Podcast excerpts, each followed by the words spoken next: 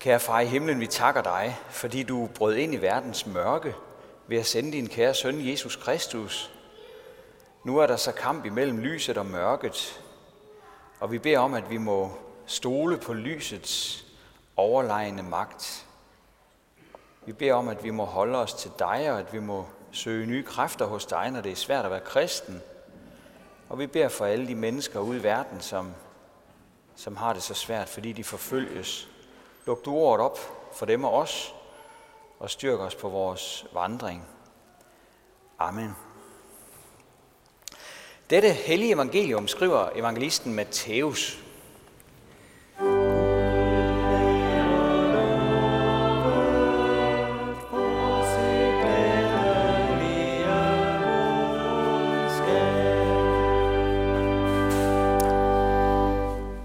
Jesus sagde, derfor se, jeg sender profeter og vise og skriftkloge til jer. Nogle af dem vil I slå ihjel og korsfæste, andre vil I piske i jeres synagoger og forfølge fra by til by. For over jer må alt det retfærdige blod komme, der er udgydt på jorden lige fra den retfærdige Abels blod til blodet af Sakarias, Barakias søn, som I dræbte mellem templet og alteret. Sandelig siger jeg, at det skal alt sammen komme over denne slægt. Jerusalem, Jerusalem, du som slår profeterne ihjel og stener dem, der er sendt til dig. Hvor ofte vil jeg ikke samle dine børn, som en høne samler sine kyllinger under vingerne. Men I ville ikke. Se, jeres hus bliver overladt til jer selv, øde og tomt. For jeg siger jer, fra nu af skal I ikke se mig, før I siger, velsignet være han, som kommer i Herrens navn. Amen.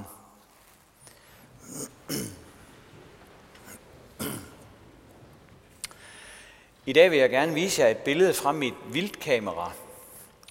Vildkameraer, det er sådan nogle diskrete fotografiapparater, som man sætter op ude i naturen, i mark og skov, for at tage billeder af dyrelivet. De her kameraer, de passer sig selv, for de udløses ved bevægelse. Og derfor får man sommetider nogle billeder i kassen, som det ville være ganske umuligt at få, hvis man selv skulle sidde ude i naturen og fotografere, simpelthen fordi, ja, fotografen ville blive opdaget. På billedet her, der kan vi se den blå kærhøg, der har taget en mus og flyver væk med den. Høgen, den jager ved, at den slår ned pludseligt, og uden at smådyr eller fugle har opdaget noget som helst, som et lyn fra en klar himmel kommer høgen over dem, og så er det forbi. Jeg synes, det er et rigtig flot billede, og også heldigt taget, fordi man så tydeligt kan se både høgen og musen. Og samtidig så er det jo også et grumt billede. Den der lille mus, den har gået og passet sig selv og gnavet i trærødder og ikke gjort nogen fortræd, og så på et splitsekund var høgen over den, og så var det bare slut. I dag på anden juledag, der har vi lyttet til nogle tekster, der er meget voldsomme. Jeg tror, at hvis vi præster selv måtte have lov at vælge tekster til julens gudstjenester, så ville den aldrig komme i betragtning, den tekst, vi har læst, eller de tekster, vi har læst faktisk. Julen, den er jo en tid, hvor vi søger fred og harmoni, og hvordan passer det her så ind i det? Ja, det er jo nærmest som om, det er så langt derfra som muligt. Fred og harmoni er der ikke meget af i teksterne til i dag. De handler om hårdnakket modstand imod kristendommen. De handler om, hvordan kristne kan blive udsat for had og pression og ligefrem vold og død, alene fordi de er kristne. Men det er realistisk, for det er en kendsgerning, at mange kristne verden over lever som mus på den bare mark, hvor høgen når som helst kan slå ned på dem uden varsel. Lige nogle ganske få praktiske eksempler. Den 4. november, der blev 4 kristne studerende såret i Myanmar, da militæret pludselig bombede den bibelskole, de gik på. Der var ikke kampe i området, der var ikke krig, men skolen blev uden varsel beskudt af militærets artilleri. Kristne er nærmest retsløse i Myanmar. I Indien, der er der et forbud på vej imod at blive kristen. Hvis en hindu vælger at blive kristen, så vil det blive straffet hårdt. Nogle stater har allerede indført loven, og i de stater har der været en kraftig stigning i antallet af voldelige overfald mod kristne. Man regner med, at den tendens vil brede sig til hele Indiens enorme land, hvis lovgivningen kommer til at gælde på landsplan. Og så er der et andet skrækeksempel, Kina, som ofte er repræsenteret her. Den ekstreme overvågning i Kina med kameraer overalt og ansigtsgenkendelse overalt betyder, at det er næsten umuligt at gå til de gudstjenester, man vil som kristen. Er man med i en menighed, som myndighederne ikke bryder sig om, jamen så kan man pludselig ikke tage offentlige transportmidler længere eller komme på sygehuset, hvis man har brug for det. Alt er koordineret. Alt kører over databaser. Sådan er det at være kristen i Kina. Og sådan kunne vi desværre blive ved.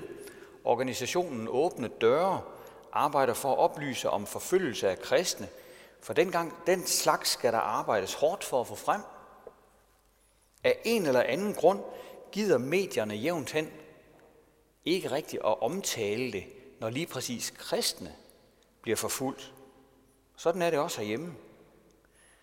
Og det er jo altså også en forskelsbehandling, der er til at tage og føle på, kan man sige. Og Jesus, han har forudsagt det hele. Han siger i dagens tekst til det folk, der skulle have været de første til at tage imod ham: "Se, jeg sender profeter og vise og skriftkloge til jer. Nogle af dem vil I slå ihjel og korsfeste, andre vil I piske i jeres synagoger og forfølge fra by til by, for over jer må alt det retfærdige blod komme, der er udgydt på jorden," og så videre. Altså er det ikke noget uheld, når kristne møder hård modstand og endda vold fra omgivelserne på grund af den tro, der samler os i kirken i julen. Det hele er forudsagt af Jesus, som et andet sted i evangelierne siger til sine disciple: "Se, jeg sender jer ud som får iblandt ulve. Vær derfor snilde som slanger og enfoldige som duer." Jesus siger det i forlængelse af Gammeltestamentets beretninger om, hvordan gudfrygtige mennesker er blevet forfulgt gennem tiderne. Mange af dem har ligefrem mistet livet, og sådan vil det også gå for mange af Jesu disciple. Det vil gå dem som deres mester, siger han. Men han siger også noget andet, nemlig at der er noget uovervindeligt over alle disse mennesker, der står fast på deres tro og betaler den højeste pris for det. Du skal spænde bæltet om lænden, stå frem og tale til dem alt det, jeg befaler dig. Lad dig ikke skræmme af dem. De skal angribe dig, men ikke overvinde dig. Sådan lyder det fra Esajas bog i den første læsning, vi hørte i dag. Hvordan kan det nu hænge sammen? Som kristne må vi regne med at blive forskelsbehandlet og forfulgt på forskellig vis. Nogle af os er dræbt, og alligevel skal vi ikke blive overvundet. Hvordan det? Der er en smuk salme, som vi også kunne have valgt at synge i dag, der hedder "Skulle jeg dog være bange", skrevet af præsten og salmedigteren Paul Gerhardt, og den kan være med til at forklare det for os. Jeg vil læse 3 vers fra den. "Skulle jeg dog være bange, Kristus hel er min del, kan jeg mere forlange. Hvem kan mig den himmel røve, som Guds søn gav i løn dem, der hos ham tøve? Frit vi tør og uden gruen, Gud vold, bag hans skjold, trodse verdens truen. Møder os den sidste fjende, mod hans pil med et smil tage vi og vende. Os dog ingen død kan døde, men dens bud løser ud tusindfold af møde, lukker dør for sorgestimlen, så vores sti bliver fri ind til fryd i himlen." Paul Gerhardt, han havde oplevet masser af kristendomsforfølgelse. Han levede under 30-årskrigen 1618-48, hvor lejesoldater af de forskelligste nationaliteter mishandlede og myrdede hele landsbyer. Et sogn, som han var præst i, mistede næsten hele sin befolkning på grund af vold og overgreb. Og så alligevel har han skrevet en af de salmer, der er allermest trøst og fred i. Det er som om Paul Gerhardt er helt umulig at få skovlen under. Han har set høen slå ned på uskyldige så mange gange. Og alligevel skriver han, skulle jeg dog være bange? Vi tager imod den sidste fjendes pil med et smil og vinder. For os dog ingen død kan døde. Altså, døden kan ikke slå os ihjel. Gerhard, han går rundt som en mus på marken, med høgene hængende over hovedet. Høgene slår snart den ene, snart den anden. Men Gerhard, han er ikke bange, for han ved noget. Han ved, at en kristen har livet foran sig, uanset. Der er faktisk ikke den død, der kan tage livet af en troende kristen. Så de kan overfalde os, de kan sætte kameraer op med ansigtsgenkendelse, de kan nægte os en togbillet eller en indlæggelse, de kan slå ned på os og bombe vores bibelskoler. Det nytter ingenting. We will never surrender, som Churchill sagde. Vi vil aldrig overgive os. Gud gør sine kristne til en søjle af jern her i verden. En mur af bronze, som der stod i Esajas bog. Esajas, han blev selv slået ihjel under nogle af de forfølgelser, der opstod i Israels land. Man siger, de savede ham midt over simpelthen. Men hør bare, hvor stærkt og klart han stadig taler. Vi læser af hans bog 35 gange ved forskellige gudstjenester. År efter år. Og Esajas selv, han er for længst ude af klemmen. Hans sti er blevet fri ind til fryd i himlen. For nu at bruge Paul Gerhardts vending fra salmen. Der var ingen død, der kunne tage livet af ham. Til sidst, når Jesus taler om, at han har ville samle Jerusalem under sine vinger, som hønen samler kyllingerne, så er det voldsmændene, han taler til. Det er kristendommens fjender. Hans billede med hønen betyder ikke, at vi som kristne er beskyttet imod ondskabsfuldheder eller forfølgelse. Hele 11 ud af 12 disciple led martyrdøden for deres tro. De vidnede om deres tro, og derfor blev de dræbt.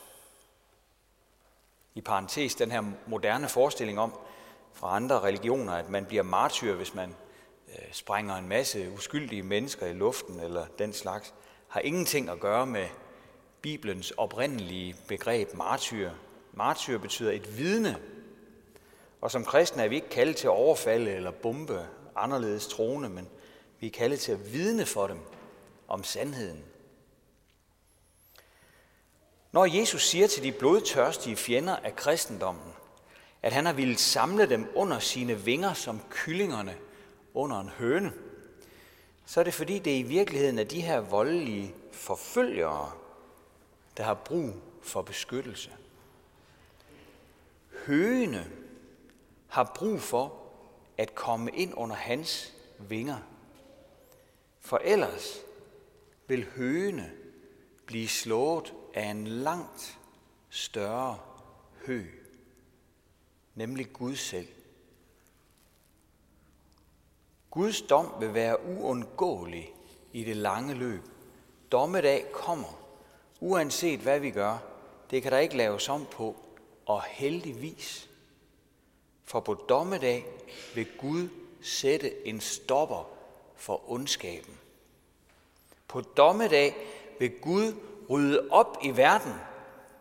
Jesus vil komme igen for at dømme levende og døde, som vi sagde det i trosbekendelsen højt i kor for lidt siden.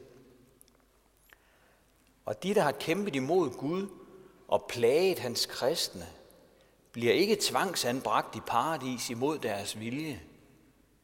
De bliver overladt til sig selv i evigheden, i mørket udenfor, som Jesus kalder det.